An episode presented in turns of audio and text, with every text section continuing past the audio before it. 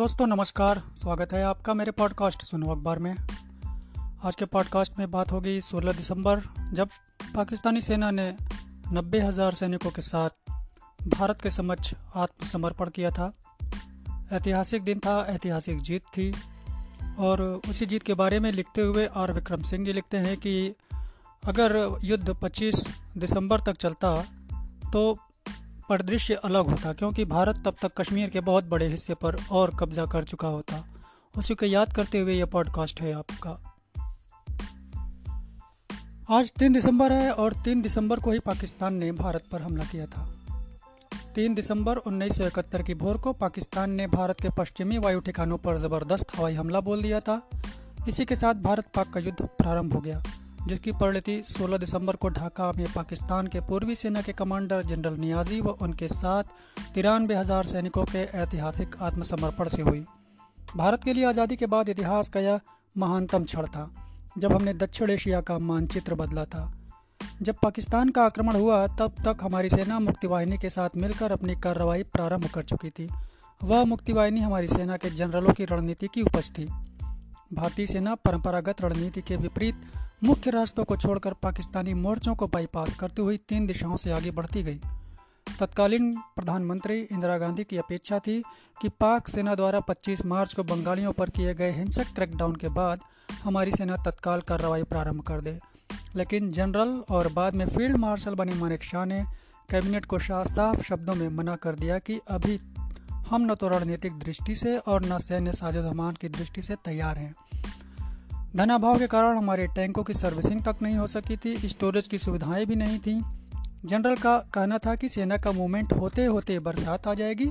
अभी चीन के दखल का खतरा है, इसलिए हमें हिमालय के दर्रों पर बर्फ़ पड़ने का इंतज़ार करना पड़ेगा। जनरल के तर्कों को मानना पड़ा। बहरहाल, सेना ने अपनी तैयारियाँ प्रारंभ की।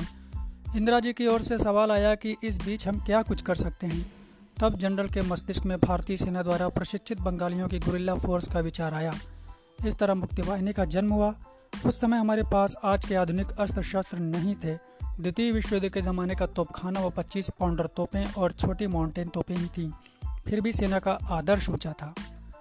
विश्व में सब और पाक सेना द्वारा किए जा रहे भीषण नरसंहार के समाचार आ रहे थे, लेकिन नैतिकता व मानवीयता के आधार पर वैश्विक समर्थन हमारे साथ नहीं था। जब युद्ध शुरू हुआ तो सिर्फ़ तत्कालीन सोवियत संघ का समर्थन मिला था। उससे हमने मित्रता की संधि की। अमेरिका का रुख अत्यंत निराशाजनक था। भारत पर दबाव बनाने के लिए उसने अपना सातवां बेड़ा भी बंगाल की खाड़ी में भेज दिया था, लेकिन सेना अपने अभियान में लगी हुई थी। टंगाइल में कमांडो सैनिकों के पैराड्रॉप ने बड़ा समाचार बनाया। पाकिस्तानी सैनिकों का साहस जवाब देने लगा था। ढाका प्रवेश पर भारतीय सेना का जो स्वागत हुआ, लोग बताते हैं कि आज़ादी के उस भाव को शब्दों में व्यक्त नहीं किया जा सकता। दुनिया के इतिहास में विजेताओं का ऐसा स्वागत कम ही हुआ होगा। नए देश में पाकिस्तानियों के लिए ज़बरदस्त घृणा थी, क्योंकि उन्होंने 30 लाख बंगालियों की नृशंस हत्या की। ढाका विश्वविद्यालय में बुद्धिजीवियों को चुन चुन कर मारा, महिलाओं महिलाओं से दरिंदगी की। अब वे सब हथियार डालकर कैंपों में कैदी थे। यदि 16 दिसंबर उन्नीस सौ इकहत्तर की उपलब्धियों को उनके हुए असल अंजाम तक ले जाया गया होता तो पाकिस्तानी हुक्मरानों का यह साहस न होता कि वह कभी कह सकते कि हमारे पास एटम बम है। निक्सन किसिंजर चिंतित थे कि कहीं बांग्लादेश के बाद भारत पश्चिम में पलटकर पाकिस्तान को निशाना न बना ले।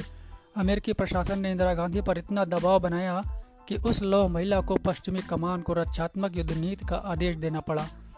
जनरल मानिक शाह ने उसका घोर विरोध किया था। सोचता हूँ कि यदि नियाजी का आत्मसमर्पण 16 दिसंबर के बजाय 25 दिसंबर को हुआ होता तो संभवतः हम कश्मीर के एक बड़े हिस्से को आज़ाद करा चुके होते। तब तक चीन, पाकिस्तान का ज़मीनी संपर्क न रह जाता और संपूर्ण रणनीतिक परिदृश्य बदल चुका होता। वह युद्ध एक महान विजय के साथ अधूरा सा इतिहास लिखकर ही समाप्त हो गया।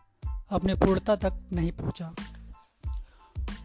तो आज का पॉडकास्ट दोस्तों यहीं तक, और तीन दिसंबर को याद करते हुए, फिर सोलह दिसंबर को याद करते हुए ये ऐतिहासिक दिन की बात है।